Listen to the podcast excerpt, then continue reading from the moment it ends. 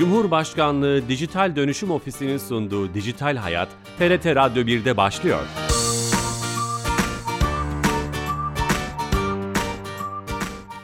Herkese merhaba, ben Bilal Eren. Teknoloji ve dijitalleşmenin hayatlarımıza etkilerini ele alan Dijital Hayat programımıza hoş geldiniz. 319 haftadır her cuma saat 15.30'da TRT İstanbul Radyo stüdyolarından bir başka konu ve konukla kulaklarınıza misafir olmaya devam ediyoruz.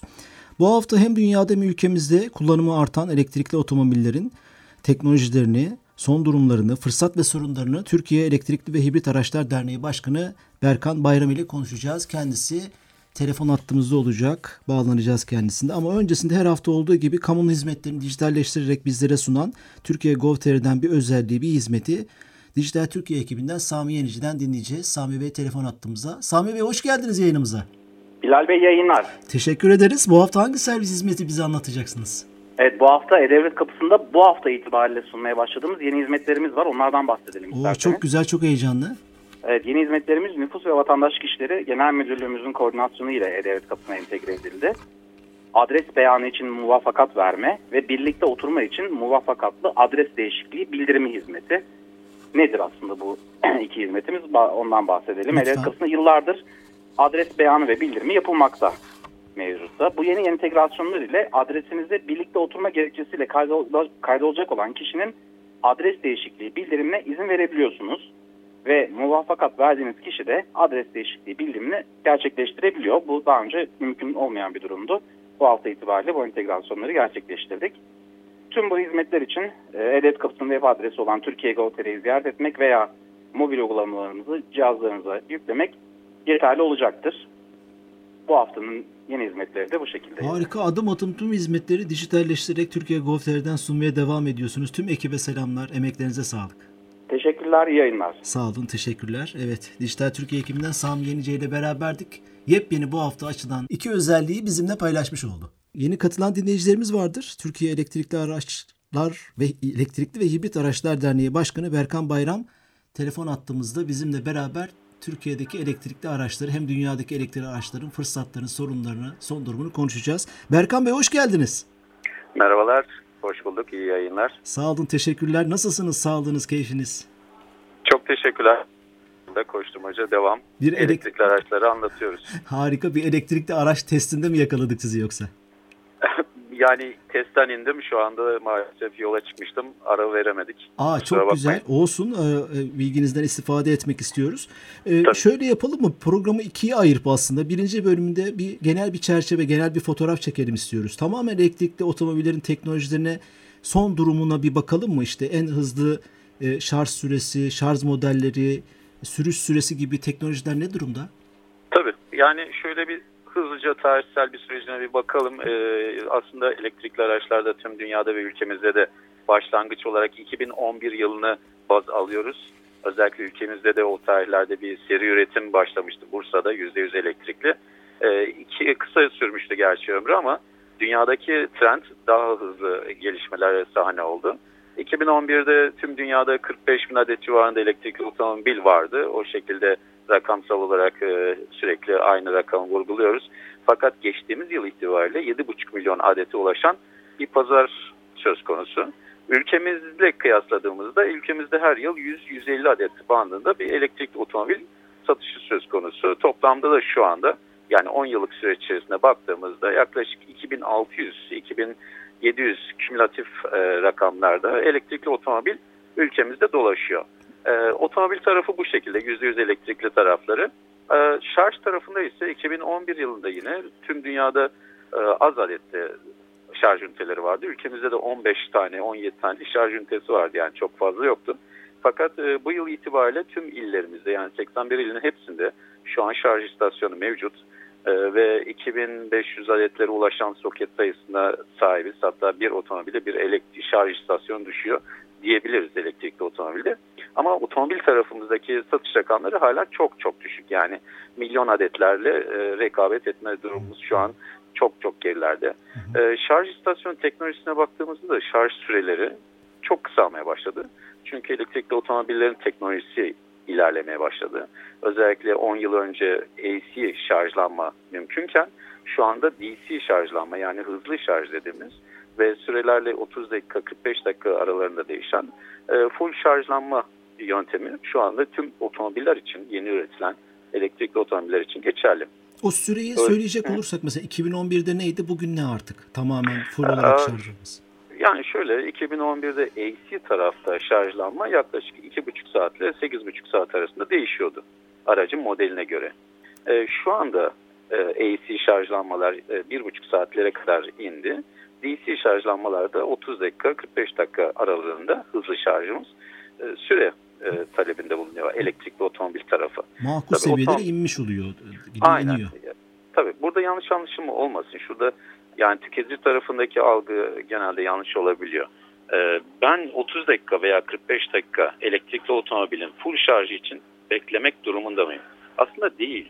Yani siz günlük e, hareketliliğiniz içerisinde elektrikli otomobilinizin size sunduğu menzil zaten yetiyor. Yani 300 kilometre bir bandında bir elektrikli otomobilin standart menzilini düşünürsek yaklaşık siz günde 50-60 kilometre yol yapıyorsunuz. Dolayısıyla aslında 10 dakikalık e, şarjlanmalar sizin günlük tüm rotanızı, tüm e, güzergahınızı aslında karşılayabilecek. Çok önemli bilgi kapasite. bu. Çok çok evet. önemli bir ayrıntı. Bu bu işte bizim aslında tüketici alışkanlığı dediğimiz. Yani hep sürekli vurguluyoruz TEHAT olarak 10 yıldır bunu vurguluyoruz halen daha da vurguluyoruz.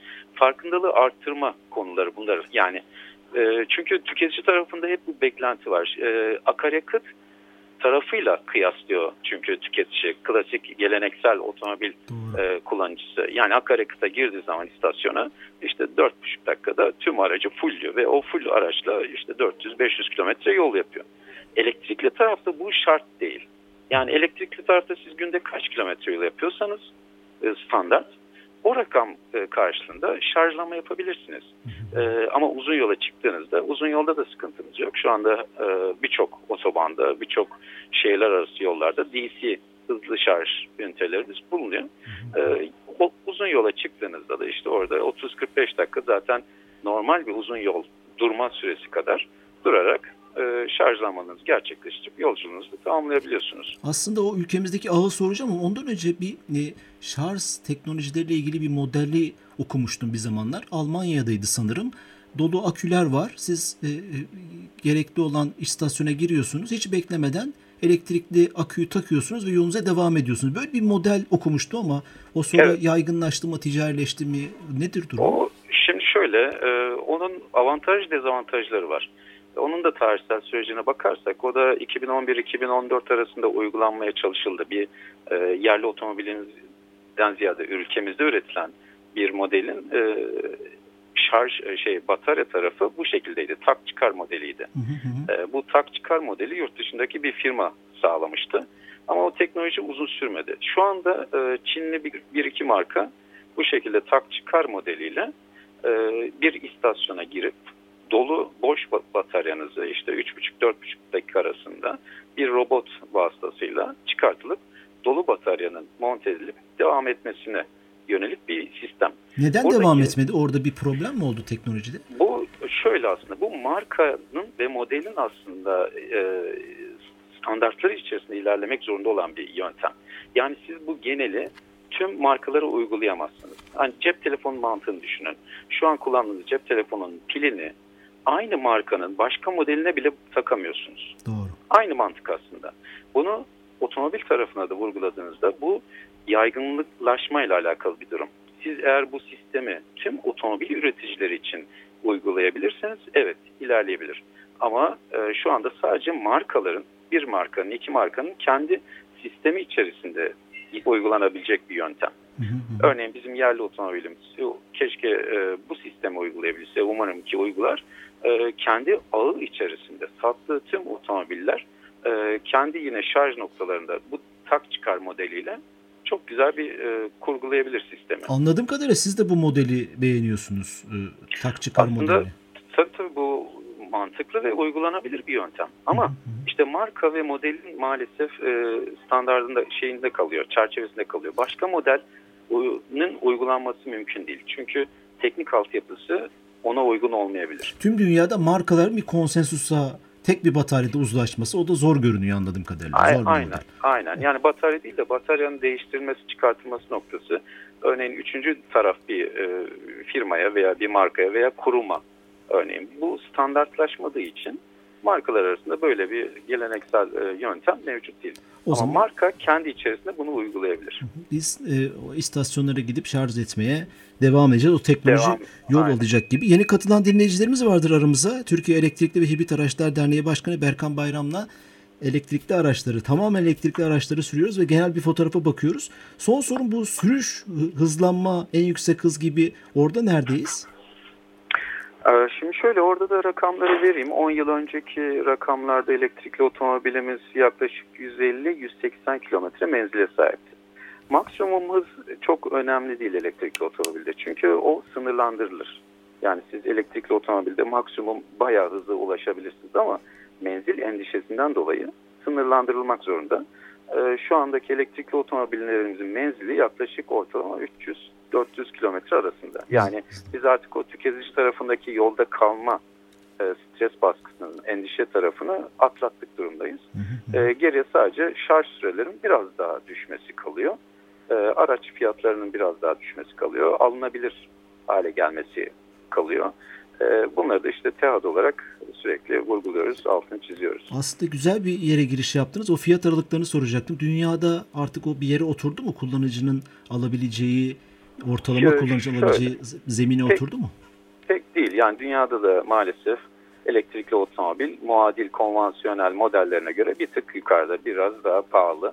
Ee, bunun tabii anlaşılabilir tarafları var. İşte bataryanın neredeyse aracın komple %60 maliyetine sahip olması, otomobil üreticilerinin kendi batarya üretim tesislerine sahip olmaması genelde çünkü Çin menşeli oluyor bataryaların birçok e, ve onlar da ekstra maliyet kalemi. Dolayısıyla rakamlar yüksek ama Avrupa ve dünyada elektrikli otomobile teşvik var. Asıl kritik nokta bu. Esas önemli nokta bu sanırım. Evet. Mesela biz anlattığımız zaman işte Avrupa'da ya elektrikli otomobil aldığınız zaman 4000 Euro'dan işte 6000 Euro'ya kadar teşvik veriyor dediğimiz zaman e, insanlar e, bir şaşırıyor. Nasıl olur diyor. Yani elektrikli otomobile Avrupa dünya nasıl teşvik verebiliyor diyor. Asıl altındaki espri şu. E, eğer bu şekilde devam edersek yani e, karbon emisyonunun artması, araçların egzoz gazıyla çevreyi kirletmesi, şehir içerisinde gördüğümüz o sabahları e, siyah duman, şehrin üstündeki siyah dumanla yaşamaya devam ettiğimiz sürece 20 yıl sonraki sağlık problemleri, 20 yıl sonra karşımıza çıkacak sağlık harcamaları bugünkü rakamların üstünde olacak. Mesele tamamen bu. E, dünyadaki elektrikli otomobile teşvik sisteminin altındaki espri ben eğer şimdiden elektrikli otomobili teşvik edersem 20 yıl sonra çıkacak olan bu sağlık harcamalarını bugünden kompanse Daha büyük diyor. maliyetlerden kurtulacağını düşünüyor. Kesinlikle. Çünkü bu sağlık harcamalarını devlet veriyor. Ee, devlet e, karşılıyor bütün sağlık harcamalarını. E şimdi siz sağlık e, masraflarını düşürmeniz e, varken, düşürebilecek yönteminiz varken yarın daha fazla maliyeti karşılamanın çok bir anlamı kalmıyor. O yüzden şu anki teknolojimiz nedir? Elektrikli otomobil hatta bunu solar panellerle destekleyip elektriği de yenilenebilir enerjiden, kaynaklardan elde ederseniz tamamen sıfır emisyon. Hiçbir şekilde dışarıya emis, e, karbon emisyonu, azot e, veya e, diğer NOx gazlarının, zehirli gazların atığının sağlanmadığı bir ulaşım yöntemini eğer kurgulayabilirsek ve bunu hayata geçirebilirsek yarın hiçbir şekilde ne kanserden ne çevresel iklim krizlerinden bahsedebiliriz. Dolayısıyla temel espri budur. İklim değişikliği biz programımızda onu konuk ediyoruz. Sera e, iklim değişikliği problemine de büyük etkisi olduğu araçların konuklarımız söylemişlerdi. Bu teşvik sistemini daha iyi anlamak istiyorum. 4000 ile 6000 euro dediniz e, e, yanlış duymadıysam. Doğru. E, onu de, aracın fiyatından mı indiriyor? Nasıl oradaki sistem?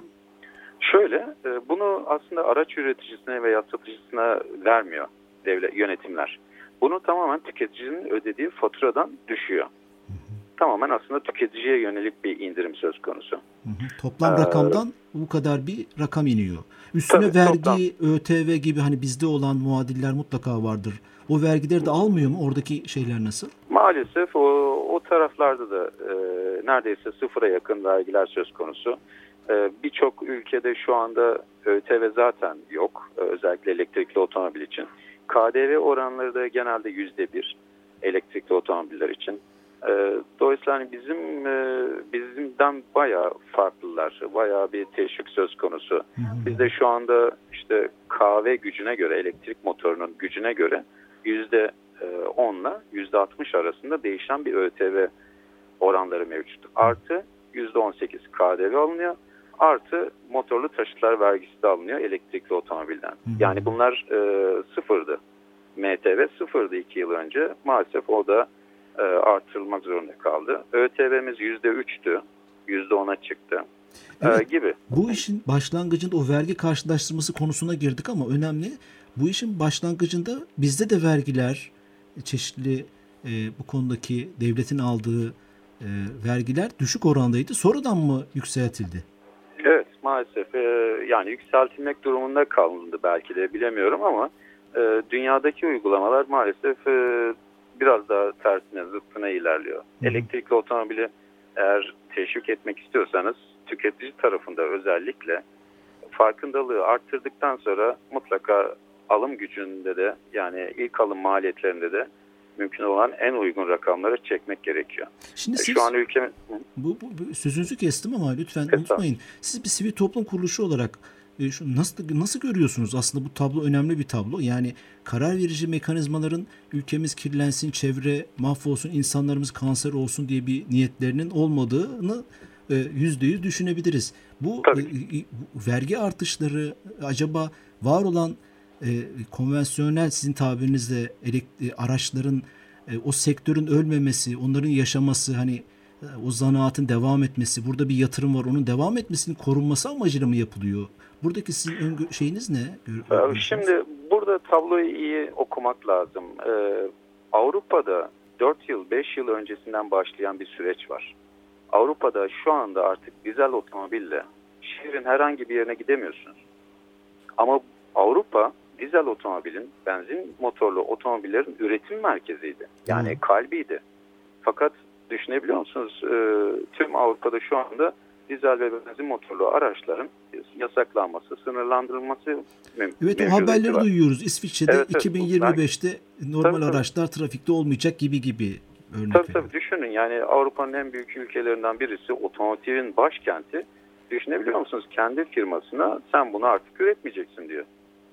Şimdi bunu bu Avrupa ülkesi eğer dille getirebiliyorsa arkasında bir soru işareti var demektir. Bir neden var demektir. O yüzden bizdeki ÖTV artışı bizim yerel otomotiv ürünlerinin korumakla e, yola çıkmamızda büyük bir hata olabilir. Stratejik hata olabilir. Çünkü yarın dizel otomobil olmayacak yollarda. O, o fabrikalar ülke dışına çıksın, Avrupa dışına çıksın istiyor bir, belki. O şekilde aynen revizyondan geçmesi ki zaten şu anda hepsi revizyonda. Tamamen platformları elektrikli otomobil üretimine yönelik revizyona girdiler. Hepsi 2025 itibariyle ya benzin, elektrik veya tamamen elektrik olarak fabrikadan çıkacak. Dolayısıyla Avrupa'da ciddi bir dönüşüm söz konusu. Bizim tüm dışında kalmamamız lazım. Çünkü yarın ürettiğiniz dizel otomobil, benzin otomobil Evet. Bu arada Sıkıntı yoldasınız. Burada. Yolda olduğunuz için galiba te- telefonda bazen kesintiler oluyor. Çok özür dilerim. E, e, estağfurullah. Yeni katılan dinleyicilerimiz vardı. Türkiye Elektrikli ve Hibrit Araçlar Derneği Başkanı Berkan Bayram'la sohbetimiz devam ediyor. E, bu vergi konusu ve buradaki politika çok önemli. Bir şey daha soracağım bu genel fotoğrafla ilgili. Araçların, elektrikli araçların konvansiyonel araçlara göre bakım masrafları daha mı fazla, daha mı az? Orada ne öneriyorsunuz bu işi düşünenler, kullanıcılar için? Şimdi buradaki e, tabii dönüşüm çok önemli. Dönüşümden bahsettim. Otomobil e, yan sanayimizin, otomobil üreticilerimizin de bu dönüşümü iyi aslında e, takip etmesi gerekiyor. Örneğin elektrikli otomobil kullanıcısı konvansiyonel bir otomobil kullanıcısından e, onda bir oranında daha az frene basar. Örneğin bu ne demektir? Daha az frene basarsanız fren balataların ömrü uzar demektir. Neden daha az frene basar? Neden? neden? Çünkü elektrikli otomobilde özellikle motorun karakteristik özelliğinden dolayı her ayağınızı gaz pedalından geri çektiğinizde motor rejeneratif frenlemeye girer. Yani siz fren pedalına basmadan elektrik motoru zaten arabayı yavaşlatmak için uğraşır. Bir anlamda Öyle. motor freni gibi. Kesinlikle bir yani normal düz vitesteki vites küçültme gibi sistemi elektrik motoru kendi içerisinde uygular. Ama fren pedalına basmazsınız. Nereye varmak istiyorum? Siz elektrikli otomobil adetlerini arttırdığınızda fren balatalarının satış rakamları düşecek demektir. Dolayısıyla nereye varıyoruz? Buradan da yan sanayinin bu yolu, bu güzergahı iyi takip edip yeni stratejiler, yeni yol ayrımlarında kendilerine karar vermeleri ve bu dönüşümü iyi takip etmeleri gerekiyor. Elektrikli otomobilde şu anda e, örneğin dashboard dediğimiz gösterge tablolarının birçoğu yer almayacak. E, çünkü konvansiyoneldeki gibi ihtiyaç duymadığımız birçok aktarma organı, egzoz borusuna kadar hiçbir parça, 2000'e yakın hareketli parça yer almayacak. Dolayısıyla Avrupa bu şekilde elektrikli otomobil üretimini hızlandırdığında biz de o trende olmak durumundayız. Çünkü aynı pazardayız. Aynı ekosisteme sahibiz. O ekosistemde eğer söz sahibi olmak istiyorsak bu dönüşümü mutlaka yapmak durumundayız. Ve bunu Bursa'daki otomobil yan sanayi üreticilerimiz iyi takip etmek zorunda. Orada bir dönüşüm için anladığım kadarıyla bakım masrafları korkunç derecede düşecek. Ee, Ona da çok rahat şunu söyleyebiliriz. Bir elektrikli otomobilde örneğin 8 yıllık bir batarya ömrü verilir. Orada da yanlış anlaşılma olur genelde. Bataryanın ömrü bitmez. 8 yıl sonra sadece bugünkü menzilinizin yaklaşık işte %30 ve %40 daha az menzilini almaya başlarsınız. Dolayısıyla o batarya ömrü biter e, tabirini de kullanmamaya çalışıyoruz. E, 8 yıl sonra örneğin elektrikli otomobilinizin motoru halen devam edebilir. E, elektrikli otomobillerde şu anda 1 milyon 2 milyon kilometreye ulaşan modeller mevcut. 2011'den beri yolda yolda olan elektrikli araçlardan bahsediyorum. E, çok az servis bakıma ihtiyaç duyuyorlar. Yani 30 binle işte e, ne kadarlık 2 yıllık, 1,5 yıllık sürelerle siz bakıma gitmek durumunda kalmıyorsunuz. Konvansiyonelde tam tersi. İşte 2500'den 10 bin kilometreye kadar ilk bakım masrafınız, maliyetiniz çıkıyor. Müthiş. Ama elektrikli de öyle değil. Evet bu süreleri verince kafamızda daha iyi aslında oturmuş oldu. Bir elektrikli aracın en önemli parçası bataryası o zaman anladığım kadarıyla. Kesinlikle. Arabadaki motor gibi. Onun da 8 senede yaklaşık değişmesi gerekiyor. Bu araba maliyetinin batarya kaçta kaçını oluşturuyor? Şimdi araba, otomobil, elektrikli otomobil maliyetinin e, elektrik motoru, batarya ve birkaç yazılımsal e, la birlikte tuttuğunuzda %60'ına denk geliyor aracın maliyetine. Oo, evet. Yani en önemli batarya, parçası. Aynen batarya ve elektrik motorunu çıkarttığınızda zaten geriye çok da bir şey kalmıyor otomobil tarafında. o yüzden e, özellikle üniversite öğrencisi arkadaşlarıma da şimdi buradan da duyurmak isterim hani takip ediyorlarsa yazılım çok önemli bir noktaya ulaşıyor. Yani O- otomotivde artık donanımdan ziyade yazılımı konuşmak zorundayız. Çünkü yazılımla siz aracın batarya menzilini arttırabilirsiniz, azaltabilirsiniz. Elektrik motorunun gücünü arttırabilirsiniz, azaltabilirsiniz.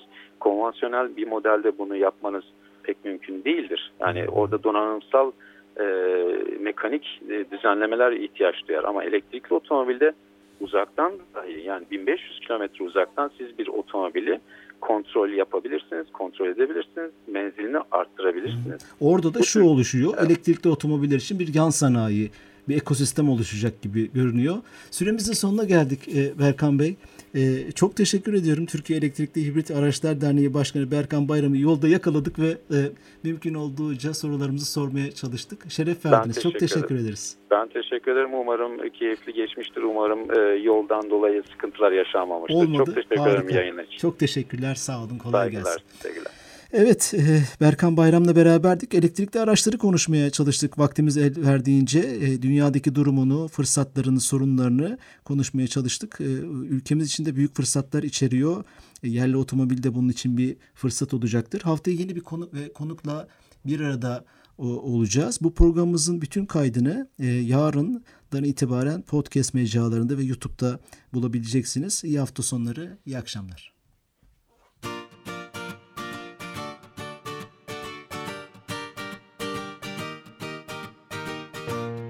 Cumhurbaşkanlığı Dijital Dönüşüm Ofisi'nin sunduğu Dijital Hayat, TRT Radyo 1'de sona erdi.